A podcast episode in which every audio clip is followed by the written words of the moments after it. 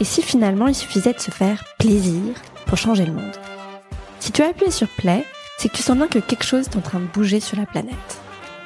Le mantra de ce podcast, justement, c'est Make the world funky.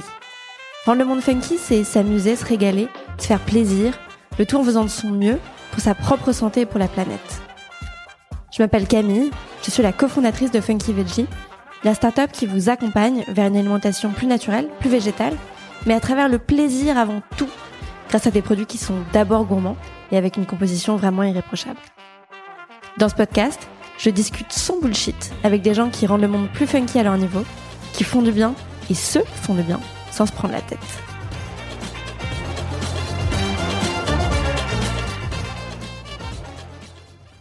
Bonjour à tous, aujourd'hui je suis avec Noélie de Pampa. Noélie, comment ça va? Question un peu bizarre cette année, mais... Ça va super, c'est les fêtes. Moi les fêtes, euh, ça reste un moment qui me plaît beaucoup. On travaille beaucoup. Trop bien. Comment tu peux présenter Pampa aux personnes qui ne connaissent pas? Pampa, on est depuis 4 ans des nouveaux acteurs de la fleur. On s'est inséré euh, sur le marché de la fleur en ligne en créant un e-shop destiné aux particuliers pour envoyer des fleurs fraîches euh, avec euh, un seul bouquet proposé chaque semaine. Et on a commencé très vite à aussi proposer des objets déco, cadeaux en fleurs séchées et, d'autres types d'objets curatés. On travaille aussi beaucoup avec les professionnels. C'est une autre euh, partie euh, aussi importante de notre activité. Donc, c'est l'événementiel, euh, c'est la scénographie et c'est la décoration événement. Donc, on est des fleuristes. Pompa, il faut vraiment imaginer un atelier et des bureaux avec des stylistes, des créatifs, des gens dans la com, des commerciaux, des chefs de projet, des gens en support client. Voilà. Et j'ai l'impression que ça a pas mal changé depuis sa création. On a 4 ans, comme toutes les deux boîtes ont 4 ans, Funky Veggie comme Pempa. Et on s'est croisés en début d'année. Oui. Tu me disais que vous étiez passé du statut de start-up à PME. Oui, on a la, situation euh, nous a obligés à, remettre en question la situation de la pandémie, premier confinement, enfin celle qu'on a connue tous là en 2020. On est encore dedans. Et elle nous a forcé à nous poser des questions euh, sur euh, la stratégie et le business model qu'on avait choisi de, de suivre qui était euh, celui de la start-up, focus sur le volume, euh, le chiffre d'affaires et la euh, croissance, rapide. Et, notre plus grosse pain, la, difficulté qu'on a eue depuis le premier jour de Pampa, c'était plus de répondre à la demande grandissante, avoir toujours plus de bouquets, plus de produits, et donc pas avoir assez de temps parfois pour retravailler les process comme, on voulait, ou, travailler une nouvelle offre, ou on, avait cette frustration de, de, jamais pouvoir freiner pour, euh, pour remettre en question la direction qu'on avait prise. Et donc tout allait très vite tout le temps. Et finalement, le premier confinement, ça a été cette opportunité-là. Mm. C'était une opportunité, en tout cas, dans ce sens euh, business. Et avec mon associé, on s'est posé.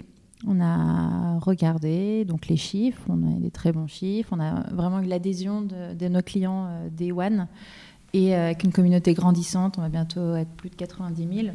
De ce qu'on a, comment on fait pour sécuriser aussi la boîte et peut-être moins être sur un modèle très, très risqué avec euh, moins de chances d'y arriver. Euh, la casse aussi, on a le risque de casse au bout du, au bout du tunnel. Ça peut être euh, mm. juste, bah, tout s'arrête du jour au lendemain parce qu'on a, c'est un peu comme le casino, parce qu'en fait on a, on a joué, on a perdu. Donc on s'est dit non, non, on tient notre boîte. On a créé une marque euh, qui nous ressemble. On a créé une marque qu'on pense, en tout cas, unique, avec sa propre originalité dans le paysage des autres fleuristes en ligne et offline. Et on tient à ça, et donc on va s'y accrocher. Et comment rendre ça pérenne On va devenir une PME bold. Et hmm. donc, une grosse PME, un peu comme un restaurateur. Euh, parfois, il y a des restaurateurs, on se dit waouh, c'est génial, c'est charmé ce qu'ils font. Euh, mais ils sont petits. Et en fait, on se rend pas compte que maintenant, il y a beaucoup, beaucoup de gens qui viennent et du jour au lendemain, ils ouvrent un deuxième restaurant et puis un troisième. Et en fait, ils étaient petits, mais ils sont allés à leur rythme et, ils avaient posé les bonnes bases. Hmm. Donc, on a assaini la base. Et ça fonctionne pour l'instant. On est assez content de ce pivot-là. Et ça a été, euh, tu le dis, une opportunité, mais est-ce que ça a été aussi un petit peu dans la souffrance parce que vous avez dû laisser partir des personnes? Ah oui, oui, beaucoup. Euh, alors, c'est presque l'inverse. C'est-à-dire qu'en décembre 2019, euh, il y avait les, les manifestations, tout le monde a pris peur, il y a eu tout d'un coup une retenue aussi dans la consommation, il y a on a vraiment perdu du chiffre d'affaires, alors qu'on tenait, on comptait dessus pour justement payer les prochains mois. Il faut savoir, voilà, quand on devient une start-up, on investit beaucoup en, en RH, on embauche, ça coûte très cher, ça pèse très lourd sur les charges fixes, mais c'est un pari. Et donc on était sur ce pari-là. Les chiffres sont bons, on embauche, on structure pour être prêt le jour J à passer la vitesse supérieure, à, pour être prêt le jour J à passer euh, du système D ou au moins système B. et en décembre, on a eu cette première difficulté. Et finalement, ça nous a déjà forcé à, à mettre un premier coup de frein et à se dire, oulala, en fait, euh, on va pas arriver avec notre enjambée, on va pas arriver de l'autre côté de la, de la, de la rive. Donc euh, là, il faut déjà qu'on restructure. Ça, c'était euh, extrêmement dur. Je, je, pense j'ai perdu des, points de vie à ce moment-là et qu'on associait on a, euh, moralement, humainement. je le souhaite à personne. C'est extrêmement dur. Ça s'est correctement passé parce qu'on avait des teams géniales qu'on adorait. C'était une grande famille, on l'est toujours. et derrière, on cherchait des financements. Ces recherches n'ont pas, pas abouti. Il y a eu en même temps la situation Covid.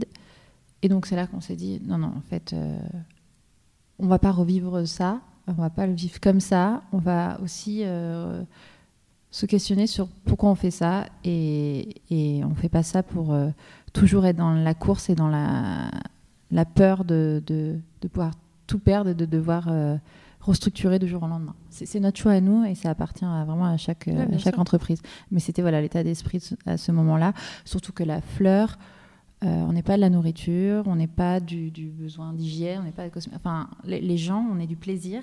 Donc, euh, quand je dis au début, on faisait l'événementiel. Euh, tout d'un coup, il n'y avait plus d'événementiel. Mm. Tout d'un coup, les gens, au départ, n'ont plus voulu s'envoyer de fleurs. Et même, d'ailleurs, au premier confinement, nos coursiers ne livraient plus. Donc, on est quand même euh, très euh, sujet à, pâtir de, des décisions politiques euh, qui peuvent être prises. Donc le, moyen long terme était très flou pour nous. Et on devait se protéger de ça parce que si ça, dure encore deux ans, trois ans, quatre ans, on doit forcément changer de modèle. Voilà. Les gens n'ont pas besoin de fleurs si à un moment le, leur, leurs priorités sont ailleurs. Oui, bien sûr. Mais c'est déjà énorme d'avoir pu voilà, faire pivoter quelque part euh, la marque pour euh, continuer sur un modèle totalement différent. Et finalement, vous êtes revenu à, du bon sens et à un modèle qui a toujours existé, un modèle plutôt artisan. Oui, parce que oui, déjà on n'avait rien inventé. Hein, déjà en ligne, euh, on peut les citer. Enfin, les, les, les, les, maîtres, les maîtres à penser du secteur Interflora et Aquarelle, même si on s'est construit justement en totale opposition à eux. Euh, ça fait longtemps qu'ils sont là, hein. ça fait depuis les années 90, euh, euh, même avant Internet, ils étaient déjà là pour commander des fleurs. On est revenu sur des modèles beaucoup plus classiques, traditionnels.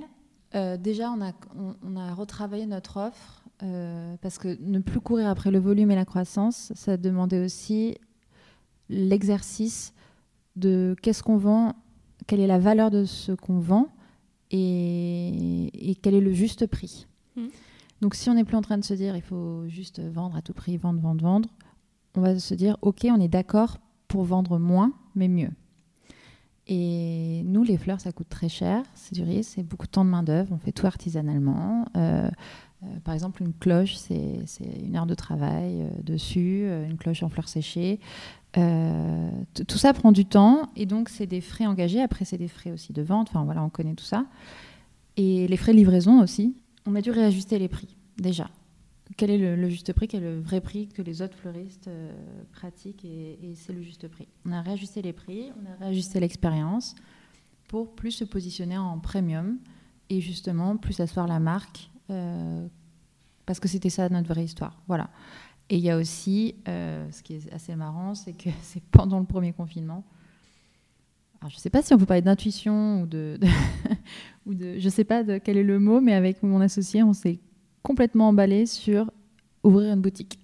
Ouais, je voulais en parler. Bah là, pour le coup, vous avez grandi de manière hyper digitale et revirement. On, va ouvrir une boutique. Là où les boutiques ferment, là où les confinements empêchent les fleuristes d'ouvrir, nous, on se dit non, non, on va vraiment ouvrir une boutique. C'est une super idée. Ouais, ouais, ouais, c'est génial.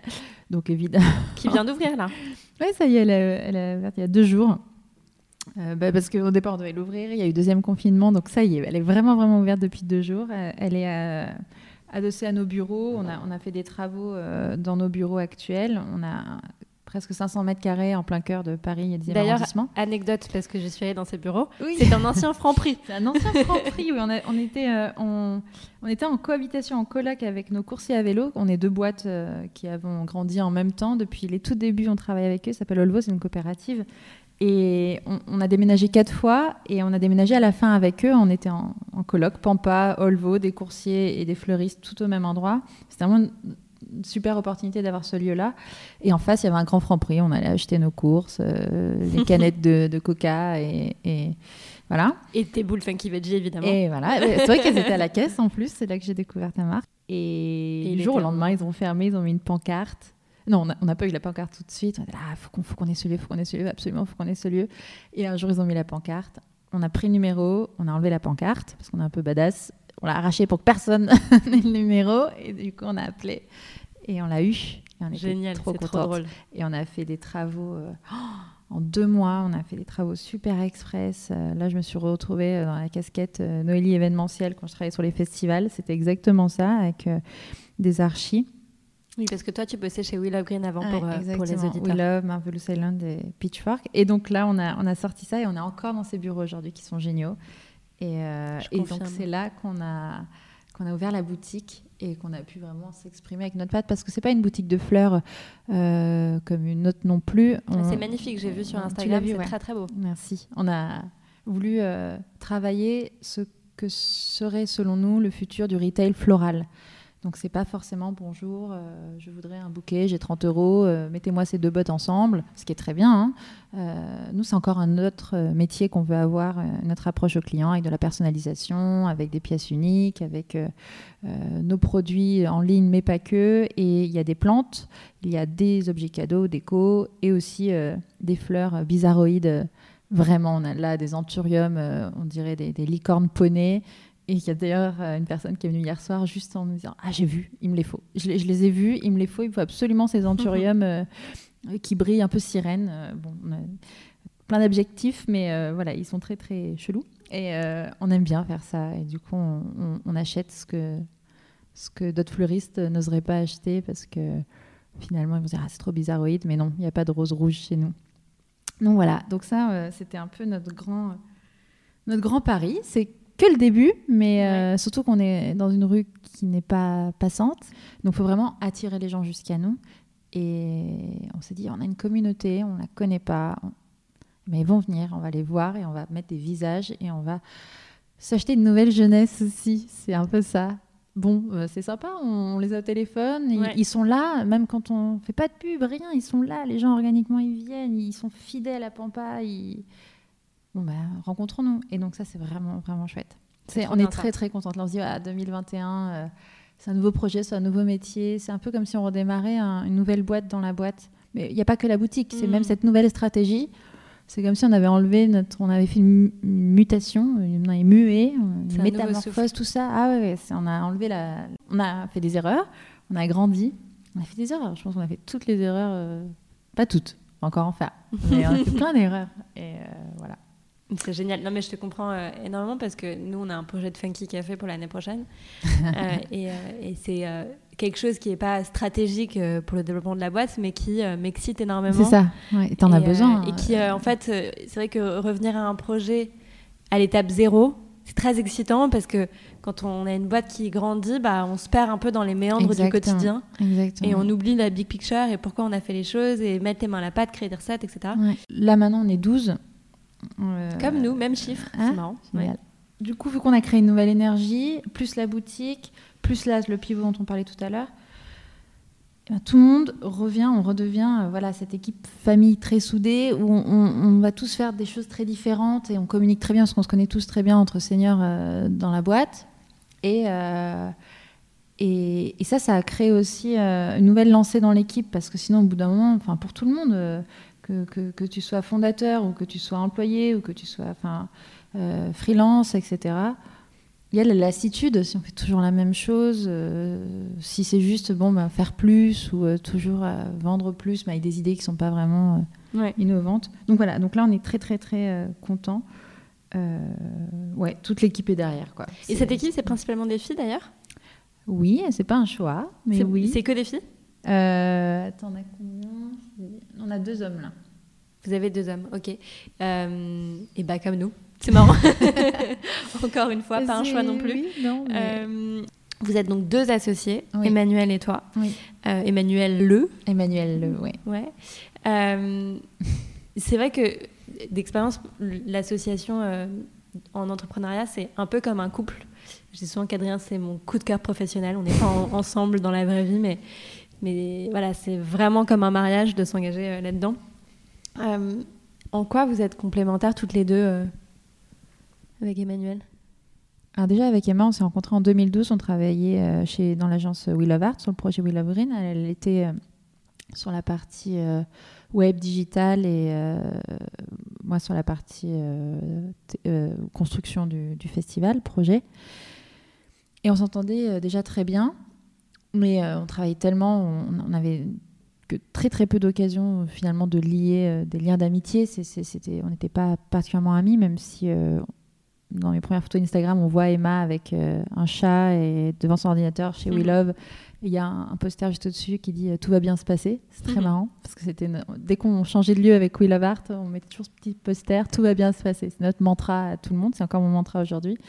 On s'est recroisés et on a parlé de notre envie à toutes les deux de travailler dans la fleur. Mais déjà, on avait cette envie pour deux raisons différentes. On voulait toutes les deux être entrepreneuses dans la fleur.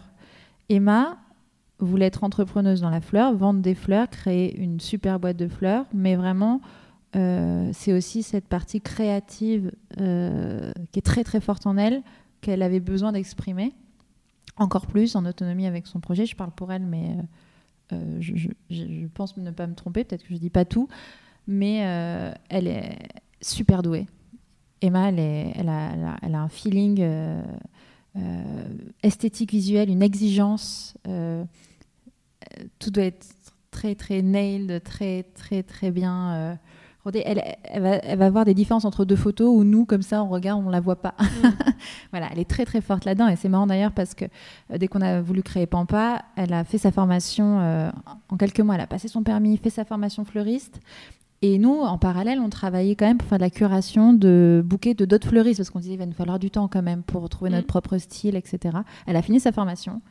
Je m'en souviens très très bien de ce jour-là. J'ai une photo d'ailleurs. Euh, On était à Montreuil dans nos ateliers qu'on partageait avec Pain Surprise, qui a bien voulu nous accueillir au tout début quand on était que deux. Et on avait acheté des fleurs à Rungis, et là, elle fait son premier bouquet. Il y avait un rayon de soleil sur le bouquet. On se regarde, on éclate de rire, on dit non mais c'est bon, on va pas faire de la curation, on va pas travailler par, on va pas passer par des intermédiaires fleuristes pour vendre des bouquets en ligne. On va vendre nos propres bouquets tout de suite, parce que là on l'a le bouquet Pampa. On, on sait ce que c'est, on l'a compris. C'est un bouquet déstructuré, coloré, tu l'as ta touche, enfin voilà. Et c'est vraiment Emmanuel qui s'occupe de toute la partie produit, création, euh, image, design, euh, voilà. Mhm.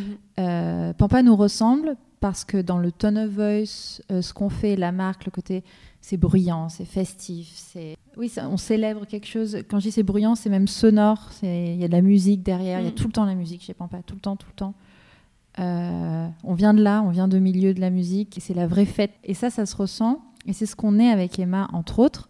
Mais ça se ressent, elle, elle, est dans l'image, et moi, je vais peut-être plus être sur la partie voilà marketing et les, l'écriture, les idées de Mm. com, etc. Euh, et là-dessus, on se complète. En fait, on a construit cette, cette marque à deux.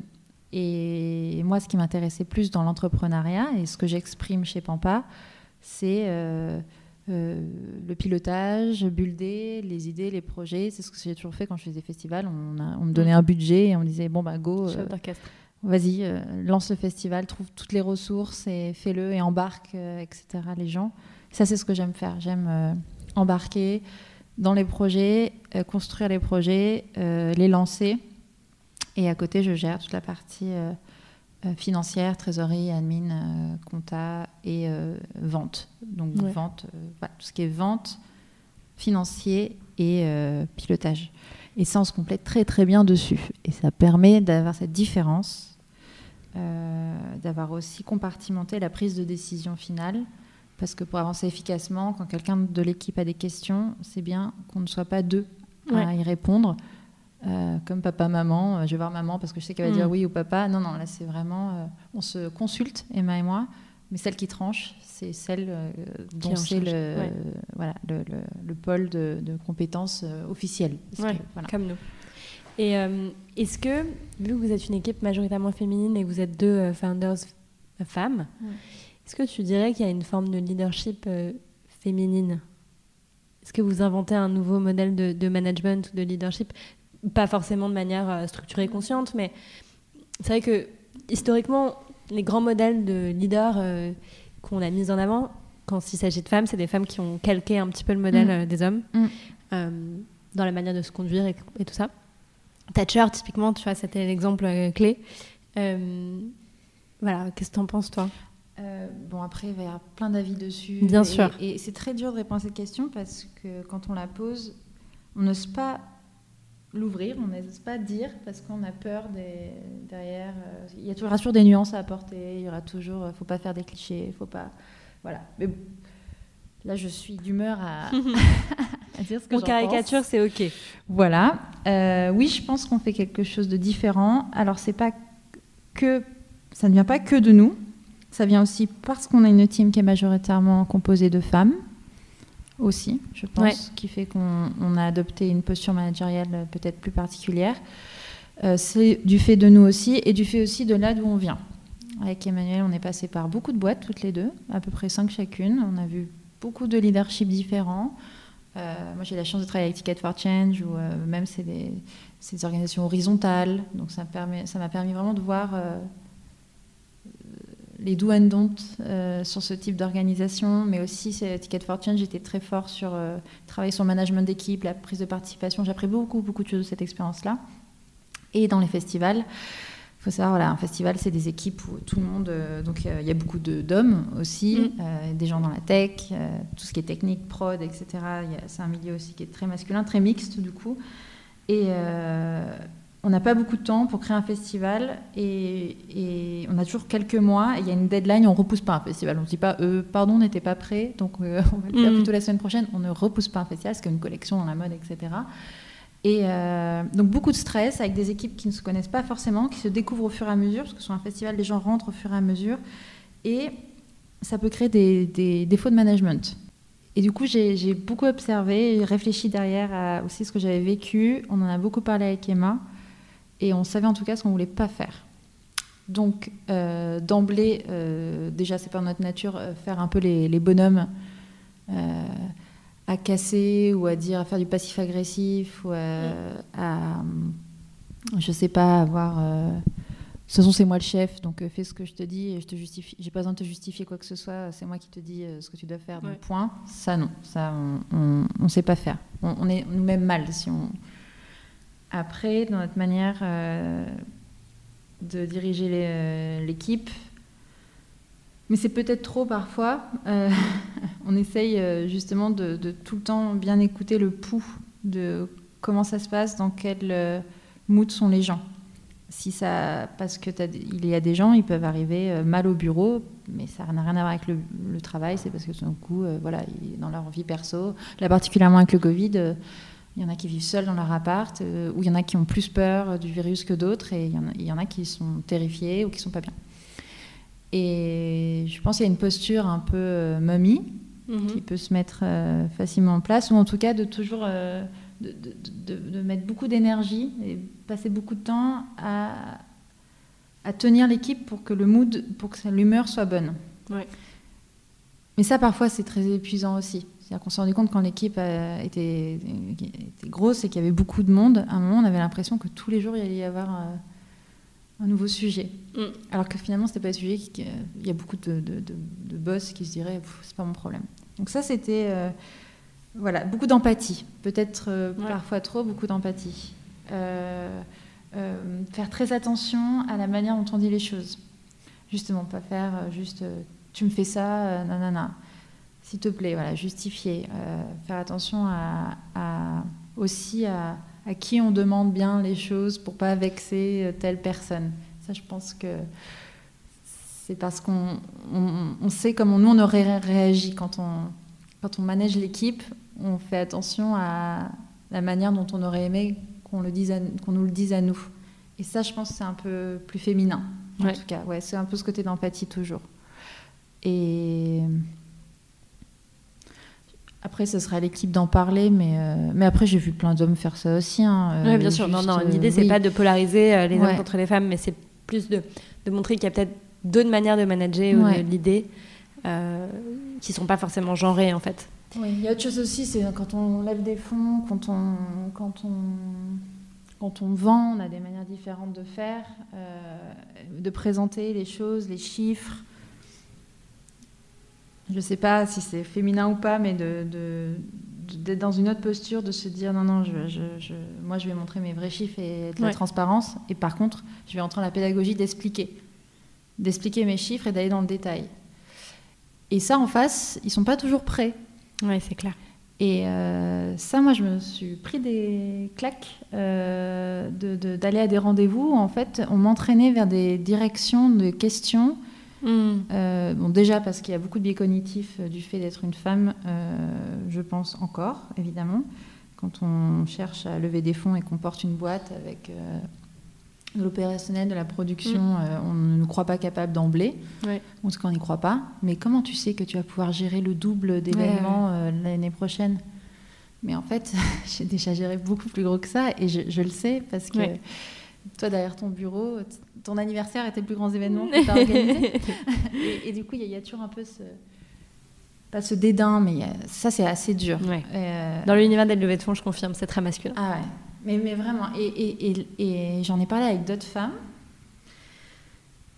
et on s'en est compte, oui, ben parfois on présente pas les choses, les chiffres de la même manière. Moi, je sais que après c'est aussi une déformation. Euh, ouais, moi, j'ai pas fait école commerce, euh, j'ai fait plus Non, mais de la même manière que euh, quand quelqu'un, c'est statistiquement quand une femme présente un poste, envoie sa candidature, elle va moins se survendre qu'un homme. Euh, et si elles ne sont pas capables de faire quelque chose, elle va le dire ou pas forcément candidater. C'est un peu pareil pour une levée de fonds. En général, dans une levée de fonds, l'idée c'est d'arriver avec le dossier le plus imposant et le plus impressionnant possible. Bien gonflé. Bien gonflé et donc pas totalement en rapport avec la réalité. Mm. Et c'est vrai que pour moi, notamment, vrai que sans parler des femmes en général, pour moi, par exemple, c'est hyper dur de survendre des choses euh, que tu n'as pas prouvé, forcément. Exactement. Une transparence euh, est beaucoup plus euh, mm. pratique et, mm. et à l'aise, en fait. Ouais. Oui, c'est, moi, ce que je disais avant, c'est que quand tu es une femme, tu fais quelque chose, mais t'attends, t'aimerais le refaire et le refaire et le refaire encore pour dire c'est bon, ça c'est ma compétence, je sais le faire, je, je c'est ma hard skill maintenant, je sais le faire.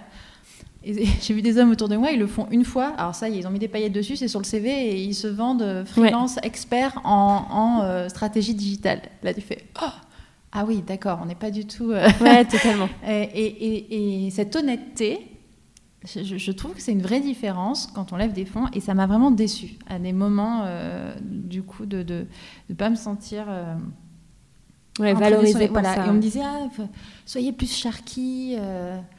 Euh, vous avez vraiment envie d'argent, etc. Non, non, mais en fait, moi, là, je cherche des fonds pour ma boîte, mais je, ne suis pas. Euh, je ne vais pas vendre mon âme. C'est pas avoir un 4x4 euh, avec des grosses roues qui, est en train de m'animer. C'est pas pour ça là que je suis autour de la table. Ça, c'est des vrais sujets. Ouais, carrément. Et, et, alors, pour sortir un peu du champ de Pampa, mais quand même, il y a toujours un lien forcément.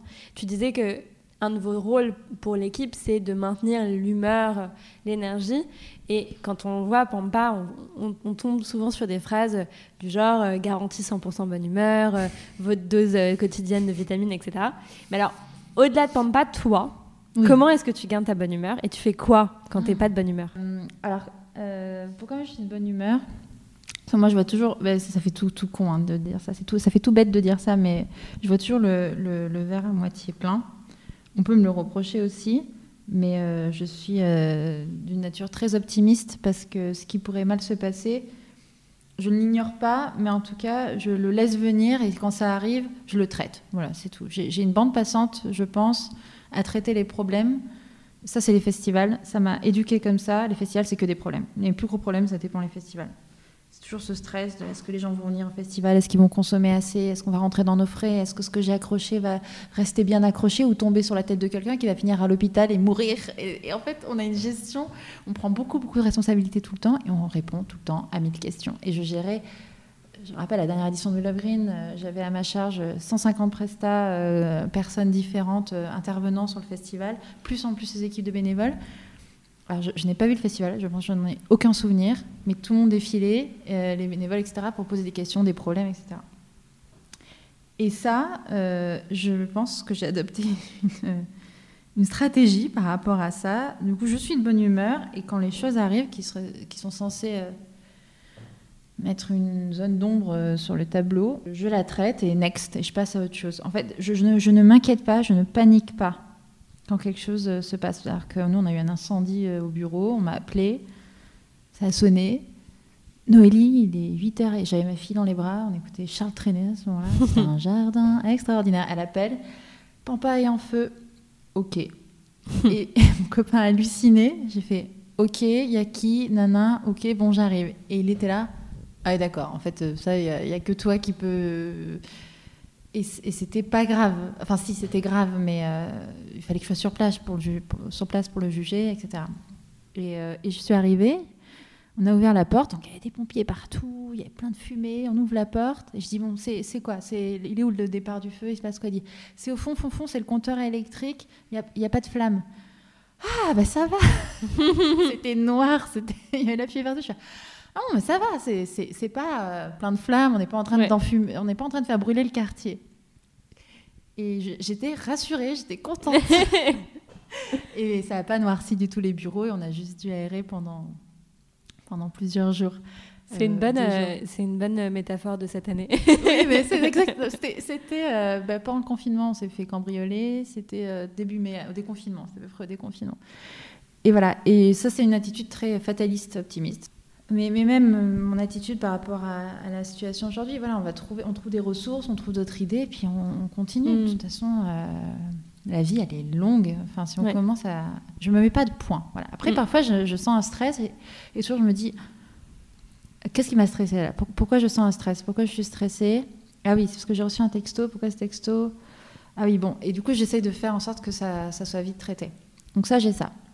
Euh, donc pourquoi je, garde la pêche euh, Oui, parce que je, rigole euh, beaucoup à mes propres blagues. Ça, je pense que ça aide à avoir de l'humour pour soi-même et la bienveillance pour soi-même. Et je pense que quand je fais la fête et que je danse, c'est quelque chose que j'arrive à exprimer aussi corporellement. Et, et, le vélo, ouais, je pense que c'est mon meilleur moment de la journée. Mais après, au bureau aussi, on est bien, quoi. et alors, deux dernières questions.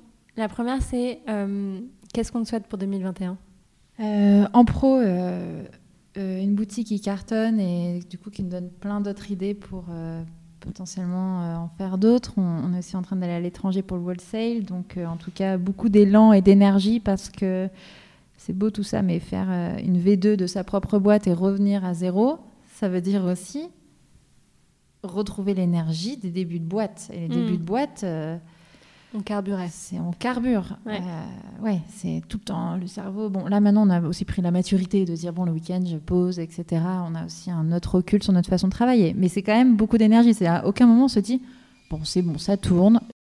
Et en perso, pouvoir aller redanser et pouvoir aller, euh, ouais, juste euh, être avec des potes et écouter des, des bonnes choses et danser et être dehors. Ouais. Mm, on se le souhaite tous. Profiter de l'extérieur. Et ma dernière question, le titre de ce podcast, c'est Make the World Funky. Qu'est-ce que ça veut dire pour toi? Make the World Funky? Ouais.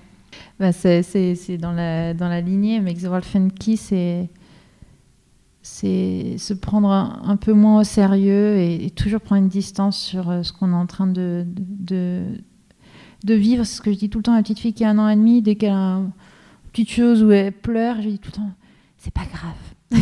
je veux pas minimiser, mais en fait, c'est pas grave. Tout va bien se passer. Il y a pour des gens pour qui c'est grave, les choses sont graves. Et, justement, quand on a l'énergie, il euh, faut la concentrer euh, là-dessus. Mais pour soi-même, il oh, faut être sympa. C'est ça, être funky, c'est être sympa. Cool, merci beaucoup. Merci beaucoup pour votre écoute. J'espère que ça vous a plu. N'hésitez pas à mettre un avis ou des étoiles, en particulier sur Apple Podcast. Ça nous aide beaucoup. Et puis, j'aimerais vous parler d'une initiative assez révolutionnaire pour finir cette année de manière positive. En fait, pour donner accès à chacun au financement d'entreprises qui ont du sens, on a lancé chez Funky Veggie une levée de fonds participative, 100% en ligne, 100% transparente, 100% responsable. Ça veut dire que concrètement, un particulier peut investir à partir de 100 euros, s'il le souhaite, beaucoup plus, chez Funky Veggie et détenir une partie de l'entreprise proportionnelle à ce montant. Euh, ça dure jusqu'au fêtes de Noël, il reste encore de la place, donc n'hésitez pas à nous rejoindre et à démocratiser avec nous le futur de l'alimentation.